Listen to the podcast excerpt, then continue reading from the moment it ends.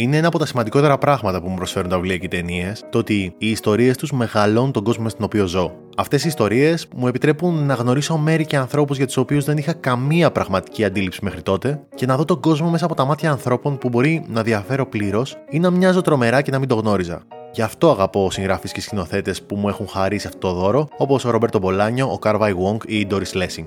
Φυσικά, καθέναν από αυτούς μπορεί να τον αγαπώ και για μερικούς ακόμα λόγους, όμως αυτός είναι από τους σημαντικότερους. Έτσι, καθώς παίρνουν τα χρόνια, η επιδίωξη της διεύρυνσης του κόσμου είναι κάτι που αναζητώ όλο και περισσότερο, τόσο στι ταινίες που διαλέγω να δω, αλλά και στον τρόπο με τον οποίο διαμορφώνεται η στίβα των βιβλίων που έχω να διαβάσω. Κάπως έτσι, τους τελευταίους μήνες, ένα πολύ σημαντικό μέρος αυτής της στίβας και σίγουρα το πάνω-πάνω μέρος της, το κατέλαβαν βιβλία που έχουν γράψει γυναίκες συγγραφείς από διάφορες χώρες του κόσμου, τόσο τα τελευταία χρόνια όσο και κατά τη διάρκεια του 20ου αιώνα. Τρία από αυτά που διάβασα πρόσφατα προέρχονται από ένα κορίτσι από το φτωχότερο κομμάτι της εργατικής τάξης της Δανίας του Μεσοπολέμου, η οποία κατάφερε να γίνει η διασημότερη συγγραφέας της εποχής της. Από μια 30χρονη απόγονο μεταναστών στην Αγγλία του σήμερα, αλλά και μια νοτιοκορεάτισσα που αποτυπώνει πραγματικότητες εξαιρετικά παράξενες και ιδιαίτερα σκληρές. Για αυτά τα τρία βιβλία θα σου μιλήσω σήμερα. Για τρία βιβλία που, αν τελικά τα διαβάσεις, θα μεγαλώσουν τον κόσμο σου κατά πολύ.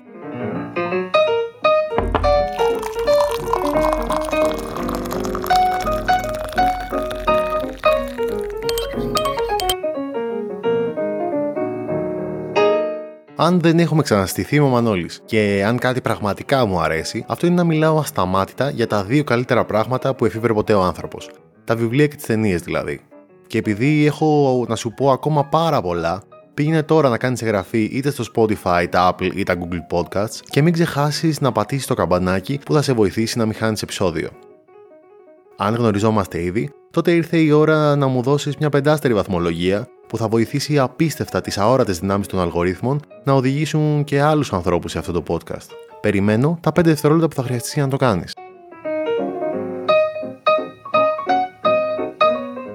Το έκανες; Ε, εντάξει, ξεκινάμε.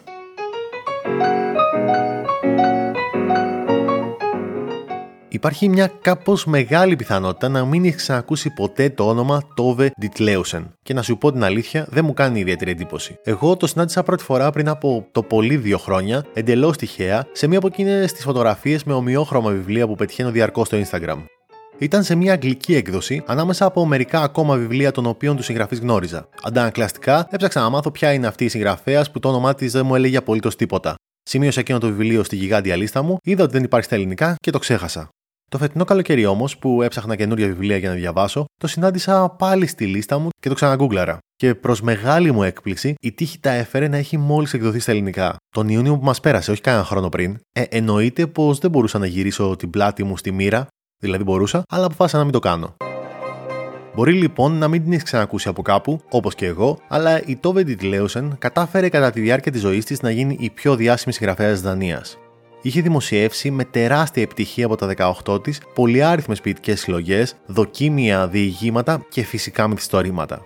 Δεν υπήρχε κανένας με έστω ανάλογη δημοφιλία με τη δική της στα 60 της τη μέρα που αποφάσισε να αυτοκτονήσει, ή μάλλον τη μέρα που το κατάφερε. Ε, από μόνη της αυτή η περιληπτική βιογραφία με έκανε να θέλω να διαβάσω ακόμα περισσότερο την τριλογία της Κοπεχάγης, η οποία είναι στην ουσία η αυτομυθοπλαστική αφήγηση της ζωής της.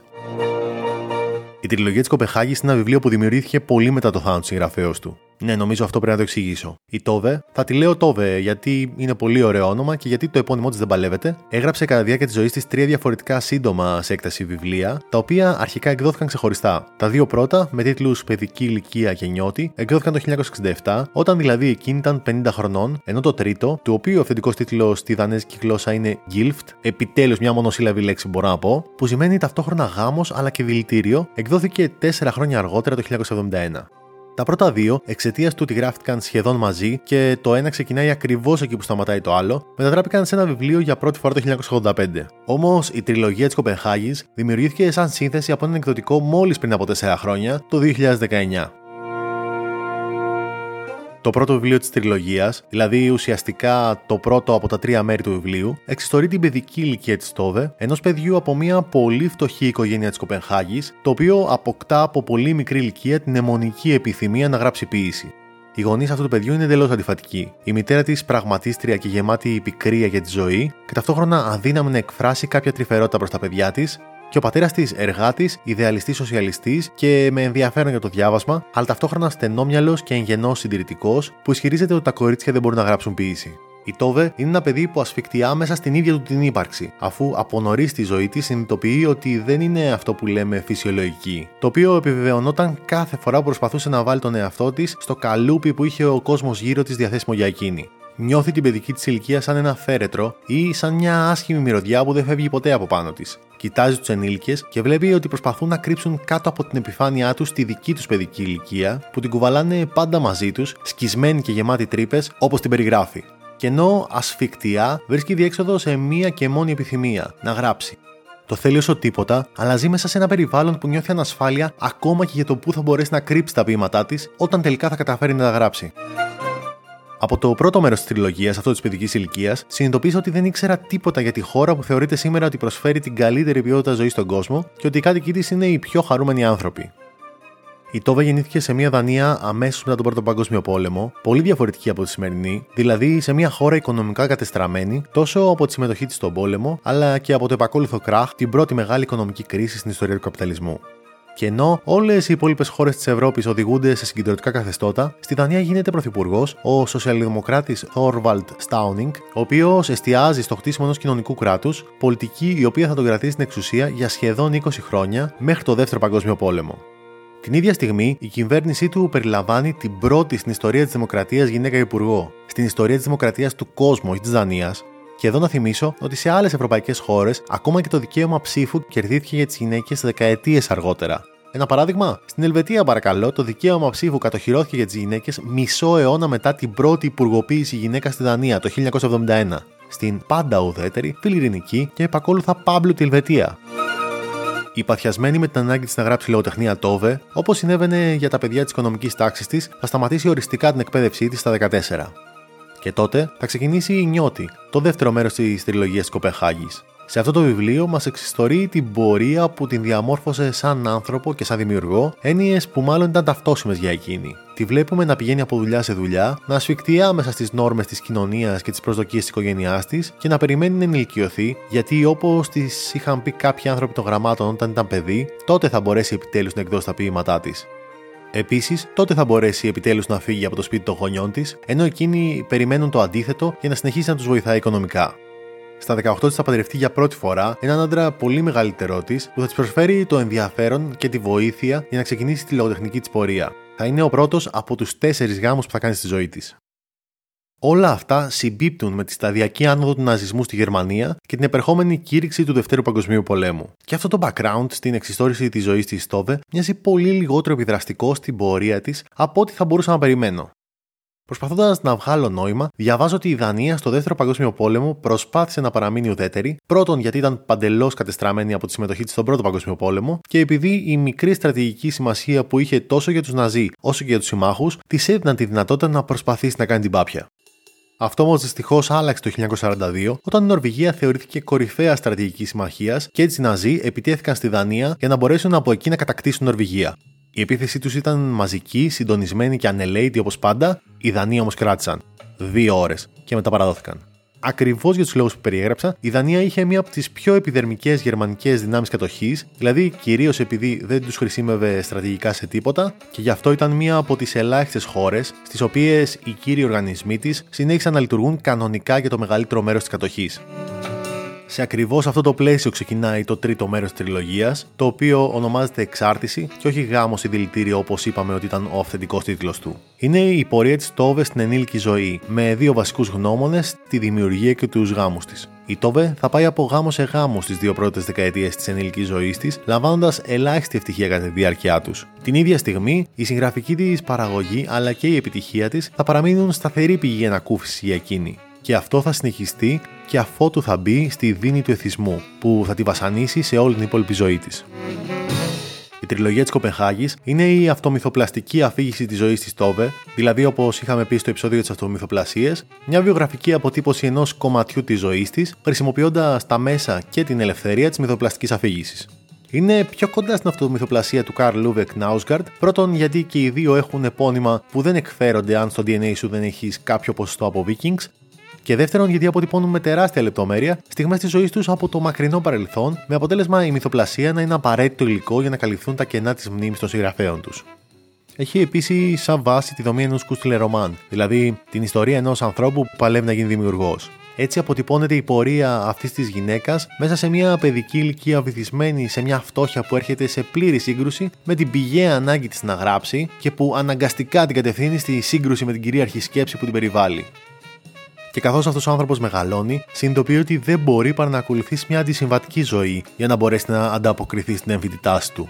Όμως η μάχη με τη φτώχεια και με τις νόρμες της κοινωνίας δεν θα αφήσουν ενέργεια σε αυτή τη γυναίκα για να αντιμετωπίσει και τις ψυχικές νόσους που τη βασάνισαν σε όλη της τη ζωή και που οι μόνες στιγμές που ένιωθε πραγματικά καλά ήταν εκείνες που έγραφε με αποτέλεσμα όταν ανακαλύψει την απόλυτη ηρεμία που μπορούν να της προσφέρουν τα ισχυρά παυσίπονα να βυθιστεί για πάντα στη δίνη του εθισμού.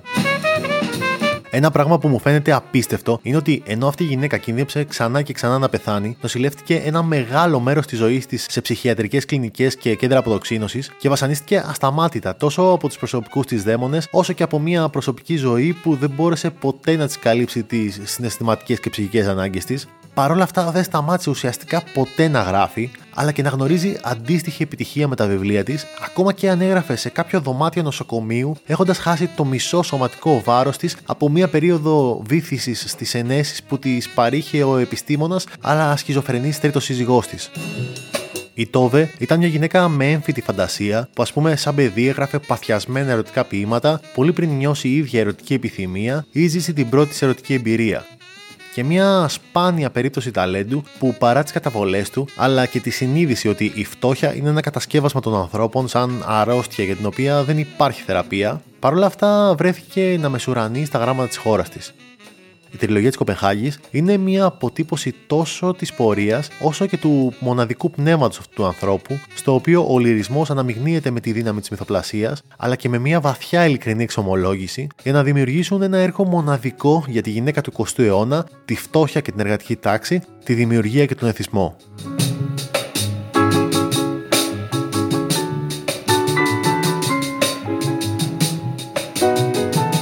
Τώρα θα σου μιλήσω για ένα πολύ σύντομο βιβλίο, για ένα από εκείνα που μπορείς να τα διαβάσεις με μια κούπα καφέ ένα κυριακάτικο πρωί πριν σηκωθείς για να βγεις βόλτα ή να πας για φαγητό, που όμως δεν είναι βέβαιο ότι με το που του τελειώσεις θα έχεις όρεξη για τέτοια πράγματα, αλλά αν τη διατηρήσεις θα έχεις πολλά να κουβεντιάσεις με την παρέα σου. Ένα βιβλίο που κυκλοφόρησε το 2021 ήταν υποψήφιο για πολλά από τα σημαντικότερα λογοτεχνικά βραβεία της χρονιάς και που έχει προλάβει μέσα σε δύο χρόνια να κυκλοφορήσει σε πάνω από 20 χώρες, ενώ αποτελεί το λογοτεχνικό ντεπούτο της πρωτοεμφανιζόμενης συγγραφέα του Νατάσα Μπράουν. Μια νεαρή μαύρη γυναίκα, κόρη μεταναστών στη Βρετανία, τα κατάφερε. Χρησιμοποίησε την κύρια διέξοδο των φτωχών για ανέλυξη στο σύγχρονο πολιτισμένο καπιταλιστικό κόσμο. Τη δουλειά σε μεγάλους χρηματοπιστωτικούς οργανισμούς. Πρώτα σπούδασε, αρίστευσε, άρπαξε τις ευκαιρίες, δούλεψε σκληρά, σιώπησε στις σεξιστικές και ρατσιστικές συμπεριφορές και πρωτίστως δεν έκανε λάθη. Και κάπως έτσι ανέβηκε. Έγινε μάνατζερ, απέκτησε παχυλούς μισθούς, αγόρασε διαμέρισμα, βρήκε ένα σύντροφο προερχόμενο από την αγγλική αστική τάξη, από εκεί μονάχα που υπάρχει ευκαιρία κάποιος να ασχοληθεί με τα κοινά μιας χώρας που είναι δημοκρατικότερη αν έχεις λεφτά που προέρχονται από την απεικιοκρατική ιστορία της. Ό,τι μπορούσε λοιπόν να το κάνει, το έκανε. Δυστυχώς όμως δεν περνάνε όλα τα πράγματα στη ζωή από το χέρι της και από την άκαμπτη αφοσίωση στους στόχους της. Όπως ας πούμε τα νέα που μπορεί να σου πει ένας γιατρός. Λόγια που μπορούν να ανατρέψουν πλήρως το αψεγάδιαστο μέχρι τότε βιογραφικό σου. Νέα που θα σε κάνουν να συνειδητοποιήσεις ότι η πορεία σου για πρώτη φορά θα παρεκκλίνει. Και εσύ θα πρέπει να αποφασίσεις πώς θα χειριστείς αυτή την ανεξέλεγκτη πραγματικότητα. Το Assembly της Νατάσα Μπράουν, ή Συνάντηση όπως είναι ο ελληνικός του τίτλος, είναι μια νουβέλα που χρησιμοποιώντας μια εμπρισιονιστική αφηγηματική αναμειγνύει τη μυθοπλασία με το δοκίμιο. Ο κεντρικός χαρακτήρας του βιβλίου είναι ένας άνθρωπος γεμάτος οργή για την κοινωνία, μέσα στη δομή της οποίας κατάφερε να ανελιχθεί και να αποκτήσει τη θέση που το σύστημα της υποσχόνταν σαν το πολυπόθητο καρότο, και ταυτόχρονα βυθισμένη σε μια συνειδητή υποκρισία και παρέτηση σαν αντίτιμο για όλα αυτά που κατάφερε να αποκτήσει. Είναι μια απόγνωση μεταναστών και σκλάβων που ζει στη χώρα των υπεριαλιστών απεικιοκρατών της χώρας των προγόνων της, που κάνει τα πάντα για να αντέξει την αίσθηση του ατέρμονου άγχους της κάθε μέρας μέσα στο τόσο γνώριμο στην πλειοψηφία της γενιάς της, αλλά και της γενιάς μου και πιθανότητα και της δικιάς σου γενιάς, κόσμο της δουλειάς σε εταιρικό, corporate όπως το λέμε πιο συχνά ακόμα και ανάμεσα από ελληνικές λέξεις, περιβάλλον. Όμως είναι εκεί, τρόμος. Κάθε μέρα είναι μια ευκαιρία να τα σκατώσω. Κάθε απόφαση, κάθε συνάντηση, κάθε αναφορά. Δεν υπάρχει επιτυχία, μόνο προσωρινή αποτροπή της αποτυχίας. Τρόμος. Από το βουητό και το κουδούνισμα του ξυπνητηριού μέχρι τη στιγμή που επιτέλους ξαναπέφτω για ύπνο. Τρόμος. Ψυχρό βαρύδι στο στομάχι μου. Καταλήγει τυλιγμένο στον ισοφάγο μου, κυριεύει το λαιμό μου. Τρόμος. Ξαπλώνω και τεντώνομαι στον καναπέ ή στο κρεβάτι μου ή απλά ανάσκελα στο πάτωμα. Τρόμος. Ξαναζώ τη μέρα, αναζητώ λάθη, παραστρατήματα ή οτιδήποτε. Τρόμος, τρόμος, τρόμος, τρόμος. Το παραμικρό μπορεί να τα τεινάξει όλα στον αέρα, το ξέρω. Αυτή η αλήθεια αντυχεί στο στήθος μου παλόμενο μπάσο. Τρόμος με πνίγει τρόμος, τρόμος. Δεν θυμάμαι πότε δεν το ένιωθα αυτό. Μέσα στην αφήγησή της, η Brown εντάσσει οι ορολογίες της σύγχρονης φεμινιστικής θεωρίας, όπως γυάλινο γκρεμός, που αναφέρεται στο φαινόμενο της αύξησης του αριθμού γυναικών σε θέσεις ευθύνης σε περιόδους κρίσης, όποτε η πιθανότητα αποτυχίας είναι αυξημένη, και γυάλινο ταβάνι που αφορά εκείνα τα αόρατα εμπόδια που σταματούν τόσο τις γυναίκες όσο και τις μειονότητες από το να φτάσουν στις θέσεις ευθύνης. Την ίδια στιγμή σχολιάζει την υποκριτική προσπάθεια του συστήματος να αντιμετωπίσει αυτές τις διακρίσεις με τις περίφημες ποσοστώσεις, που το μόνο που πετυχαίνουν είναι να δίνουν τη δυνατότητα να αμφισβητείται από όλους τους άλλους η πραγματική αξία των ανθρώπων που ευνοούν, σαν ένα μέτρο που στην πραγματικότητα επιτρέπει τη διαιώνιση και την νομιμοποίηση του ρατσισμού. Όλα καταλήγουν στην εξόντωση κάθε πραγματικής άμυνας του ατόμου. Αν θέλεις να βγεις από τη θέση που βρίσκεσαι, πρέπει να ανοιχτείς τα πάντα το ρατσισμό, το σεξισμό, την ατέλειωτη δουλειά για την οποία κανείς δεν θα σου πει ποτέ ευχαριστώ ή μπράβο, το χαμόγελο που δεν πρέπει ποτέ να σβηστεί από το πρόσωπό σου και πάνω απ' όλα τη συμμετοχή. Την υποκριτική συμμετοχή σε κάθε έκφανση του συστήματος, του καθεστώτος, της πραγματικότητας τέλος πάντων που σε περιβάλλει. Κάπως έτσι, όταν εμφανίζεται το πιο μεγάλο και ανελαίητο εμπόδιο που έβαλε ποτέ κανείς μπροστά σου, έρχεται η ευκαιρία που δεν μπορούσες ποτέ να φανταστείς ότι περίμενες. Η ευκαιρία της ανακουφιστικής παρέτησης. Η Νατάσα Μπράουν είναι μια Βρετανίδα συγγραφέα η οποία εντυπωσίασε με αυτό το πρώτο της βιβλίο και η επιτυχία του την έκανε να συζητιέται πολύ γρήγορα από τους αναγνώστες πολλών χωρών του κόσμου. Είναι μια δημιουργός λίγο μετά τα 30 που αφήνει μεγάλες προσδοκίες για τα επόμενα βιβλία της. Ω τότε, το Assembly ή η συνάντηση όπως μεταφράστηκε στα ελληνικά είναι ένα βιβλίο που αξίζει πραγματικά να διαβάσεις. Ήθελα να σχολιάσω δύο πράγματα τώρα για την ελληνική έκδοση του βιβλίου. Πρώτον, νομίζω πως συγκέντρωση θα ήταν πολύ πιο ταιριαστή απόδοση του Assembly, που είναι ο αυθεντικός αγγλικός τίτλος, αντί για συνάντηση, αφού αναφέρεται στην οικογενειακή συγκέντρωση που η κεντρική ηρωίδα του βιβλίου καλείται να παρευρεθεί. Το δεύτερο αφορά το artwork του βιβλίου, δηλαδή το εικαστικό του εξοφίλου του, το οποίο νομίζω ότι έχει επιλεχθεί με randomizer, αφού και αυτή τη στιγμή που το κοιτάω αδυνατό να βρω οποιαδήποτε σύνδεση με την μπλοκή, τους χαρακτήρες ή τα θέματα που πραγματεύεται το βιβλίο. Ανεξάρτητα όμως από όλα αυτά, διάβασέ το είτε στα ελληνικά είτε στα αγγλικά, γιατί είναι ένα εξαιρετικά αφυπνιστικό βιβλίο. Να κάνω τώρα ένα διάλειμμα για να σου πω ότι για να εξασφαλίσεις ότι δεν θα χάνεις επεισόδιο από αυτό το podcast, πρέπει να πατήσεις το καμπανάκι δίπλα από το κουμπί subscribe στο Spotify, αλλά επίσης μπορείς να εγγραφείς και στο Αρμυρίγια και τα Ράτζα newsletter, ώστε να σου έρχεται κάθε νέο επεισόδιο συστημένο στο email σου. Επίσης, θα σου δώσει πρόσβαση και σε επιπλέον υλικό Φυσικά, αν σου άρεσε αυτό το επεισόδιο, μην ξεχάσεις ότι το καλύτερο που έχεις να κάνεις είναι να το μοιραστείς με τους φίλους σου, τόσο στον εικονικό κόσμο των κοινωνικών δικτύων, αλλά πολύ περισσότερο στον πραγματικό κόσμο των μπαρ και των καφέ. Ελπίζω να είδες το past live τις προηγούμενες εβδομάδες στα σινεμά και αν δεν το είδες, θα το κάνεις άμεσα. Αν λοιπόν το είδες, θα θυμάσαι πως η 12χρονη version της Νόρα, της πρωταγωνίστριάς του, λέει στους συμμαθητές της πως φεύγει από την πατρίδα της, στη Νότια Κορέα, γιατί κανένας Νοτιοκορεάτης συγγραφέας δεν κερδίζει ποτέ τον Νόμπελ. Το 2016 όμως, η Νοτιοκορεάτσα Han Kang θα γίνει ευρέως γνωστή, κερδίζοντας όχι τον Νόμπελ, αλλά το Διεθνές Βραβείο Booker για ένα βιβλίο που είχε γράψει μερικά χρόνια νωρίτερα και εκείνη τη χρονιά θα μεταφραζόταν και θα κυκλοφορούσε στα αγγλικά. Μια νεαρή Κορεάτσα νοικοκυρά που ζει μέσα σε ένα συμβιβασμένο γάμο με έναν άντρα που την παντρεύτηκε γιατί χρειαζόταν μια γυναίκα να φροντίζει εκείνον και το σπίτι, όσο αυτό θα κυνηγούσε την εξίσου συμβατική δουλοπρεπή καριέρα του, υιοθετεί ένα πρωί και εντελώς ξαφνικά μια αλόκοτη συμπεριφορά. Αρχίζει να πετάει σχεδόν κάθε φαγόσιμο που βρίσκεται στο ψυγείο τους, πολλά από τα ρούχα τους, αλλά και αρκετά ακόμα αντικείμενα του σπιτιού τους. Ο λόγος που το κάνει, όπως ψελίζει κάπως αόριστα στον άντρα της, είναι ότι προέρχονται από σκοτωμένα ζώα και εκείνη δεν μπορεί να αντέξει πια όχι μονάχα να τρώει κρέας, αλλά και να βρίσκεται κοντά σε ό,τι θυμίζει νεκρά ζώα. Ο άντρας της προσπαθεί να αντιμετωπίσει την κατάσταση σαν κάτι το περαστικό, ενώ όλοι οι υπόλοιποι μεταφράζουν αυτή την εξέλιξη σαν μια μεταστροφή αυτής της γυναίκας σε χορτοφάγο, γεγονός που δεν μπορούν με κανέναν τρόπο να καταλάβουν ή να αποδεχτούν. Πόσο μάλλον να μπορέσουν να προσπαθήσουν να καταλάβουν το τι πραγματικά μπορεί να συμβαίνει. Η Χορτοφάγος είναι ένα σχετικά σύντομο μυθιστόρημα αφού δεν ξεπερνά τις 200 σελίδες έκταση. Η ιστορία του είναι υπομένη από την οπτική ανθρώπων που περιβάλλουν αυτή τη γυναίκα που ξαφνικά σταματάει να τρώει κρέας. Καθένα από τα τρία του κεφάλαια είναι αφηγημένο από την πλευρά ενός κοντινού της ανθρώπου, δηλαδή του άντρα της, του κουνιάδου της και της αδελφής της αντίστοιχα. Αν και απόλυτα ρεαλιστικό, είναι αρκετά παράξενο και σταδιακά όλο και πιο δύσκολο βιβλίο. Όχι αφηγηματικά δύσκολο, αφού ο τρόπος με τον οποίο είναι γραμμένο είναι πολύ εύληπτος. Αυτό που κάνει την ανάγνωσή του όλο και πιο δύσκολη, ιδιαίτερα καθώς προχωράει προς το τέλος, είναι η εξέλιξη της ιστορίας του. Εύκολα θα περιέγραφε κανείς το ύφος του ως καυκικό, αλλά εγώ θα διαφωνήσω. Ο τόσο ρεαλιστικός χαρακτήρας της αφήγησης απέχει αρκετά από τον σουρεαλιστικό διστοπικό κόσμο των ιστοριών του συγγραφέα με το μεγαλύτερο κόμπλεξ κατωτερότητας στην ιστορία Φραντ Κάφκα. Για μένα θα μπορούσε περισσότερο να είναι η ιστορία που αφηγείται μια ταινία του ηχηρού αλλά βραχίβιου Greek Weird Wave ή από δημιουργούς όπως ο Άρι Άστερ του Midsommar και του Boys Afraid και ο Xavier Dolan ιδιαίτερα του Mami. Η χορτοφάγο, χωρίς να χρονοτριβεί, σε πετάει μέσα σε μια πραγματικότητα προσφέροντάς σου όσες εξηγήσεις υπάρχουν διαθέσιμες και για τους ανθρώπους οι οποίοι τη ζουν μέσα στις σελίδες της. Αυτή η πραγματικότητα είναι βαθιά ρεαλιστική και ταυτόχρονα κλιμακούμενα όλο και πιο επίπονη. Τα ζητήματα που εμφανίζονται μέσα σε αυτό το βιβλίο είναι πάρα πολλά. Είναι οι συμβάσει μιας συντηρητικής κοινωνίας και η θέση της γυναίκας σε μια πραγματικότητα που ένα κομμάτι της εξελίσσεται, ενώ ένα άλλο μένει προσκολλημένο στο παρελθόν. Είναι η ενδοοικογενειακή βία και η ενδοσυζυγική σεξουαλική κακοποίηση. Είναι η αυτοδιάθεση του ανθρώπινου σώματος και αν υπάρχουν όρια σε αυτή. Είναι οι ψυχικές νόσοι και τα ηθικά όρια της ιατρικής.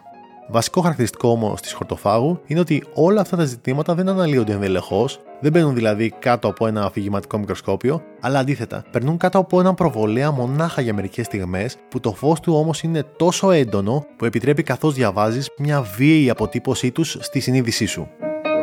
Ταυτόχρονα η χορτοφάγος είναι μία από εκείνες τις αφηγήσεις που δεν είναι εύκολο να ισχυριστεί κάποιος, ιδιαίτερα λόγω του σκληρού ρεαλισμού της, αν έχει ή όχι έναν αλληγορικό χαρακτήρα.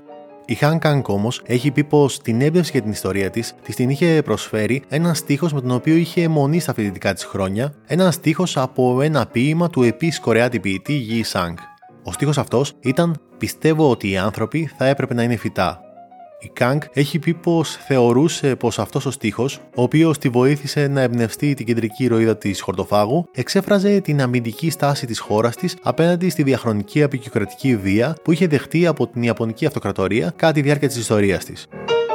Η βράβευση της Χορτοφάγου με βραβείο Μπούκερ προσέφερε ένα μεγάλο διεθνές ενδιαφέρον τόσο για το βιβλίο όσο και για τη συγγραφέα του, με αποτέλεσμα να μεταφραστεί σε πολλές ακόμα γλώσσες. Είναι αξιοσημείωτο όμως πως μέχρι τότε τα πράγματα δεν είχαν πάει εξίσου καλά για αυτό το βιβλίο. Στην Νότια Κορέα, τη χρονιά της κυκλοφορίας του είχε εκλειφθεί ως πολύ ακραίο και παράξενο, και ενώ η Κανκ ήταν μια ήδη αρκετά γνωστή συγγραφέα στη χώρα της, τα επόμενα 7 χρόνια, μέχρι και την κυκλοφορία του στην αγγλική γλώσσα στη Βρετανία και τη ΣΥΠΑ, το βιβλίο είχε πουλήσει πολύ λίγα αντίτυπα. Η Χορτοφάγος είναι ένα βιβλίο που, αν δεν δυσκολευτείς από ένα σημείο και μετά με την ιστορία που αφηγείται, μάλλον πρέπει να αναζητήσεις με κάποιο ψυχίατρο τα αίτια της παθολογικής έλλειψης συνέστησής σου. Εκτός αν είσαι γιατρός, οπότε ξέρεις πως το επάγγελμά σου είναι αυτά τα αίτια. Είναι όμως ένα βιβλίο που δεν πιστεύω πως δεν θα πιέσει τον εαυτό σου να το τελειώσει όπως έκανα κι εγώ. Και νομίζω πως αυτό συνέβη τουλάχιστον με εμένα, που η ιστορία που μου αφηγείται χτυπούσε με τη μεγαλύτερη βία μερικά από τα πιο ευαίσθητα κομμάτια του δικού μου ψυχισμού, γιατί ήθελα να δω πόσα ακόμα ερωτήματα μπορεί να ανοίξει μέσα μου.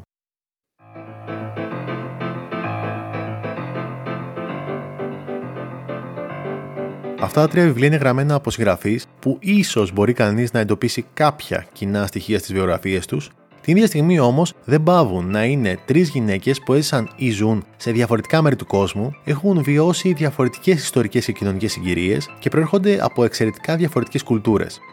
Επιπλέον, είναι τρία βιβλία με εντελώς διαφορετικές αφηγηματικές και μυθοπλαστικές προσεγγίσεις και οι ηρωίδες τους δύσκολα θα μπορούσαν ποτέ να βρεθούν, να ανταλλάξουν εμπειρίες και απόψεις και ίσως να αποκτήσουν μια κάποια ουσιαστική κατανόηση η μία για τα βιώματα της άλλης. Έχοντας όμως διαβάσει σε τόσο σύντομο χρονικό διάστημα τις ιστορίες τους, τις οδήγησε να βρίσκονται ταυτόχρονα μέσα στο δικό μου μυαλό και με έναν τρόπο παράξενο να αποτελούν κομμάτια μιας ετερόκλητης βασανισμένης οικογένειας. Ακούω ακόμα τα λόγια που είχαν να μου πούν για την εμπειρία τους μέσα στον κόσμο του χτες και του σήμερα, σαν γυναίκες, σαν άνθρωποι προερχόμενοι από τη φτώχεια και την καταπίεση, σαν οντότητες ορισμένες από τη σκληρότητα της ύπαρξης. Ξέρω πως όσος καιρός και να περάσει, εκείνες θα αποτελούν κομμάτι της μνήμης μου και θα επεκτείνουν τα όρια της αντίληψής μου για τον κόσμο. Με αυτό λέω να σα αφήσω. Και μέχρι την επόμενη φορά, εις το επανακούειν.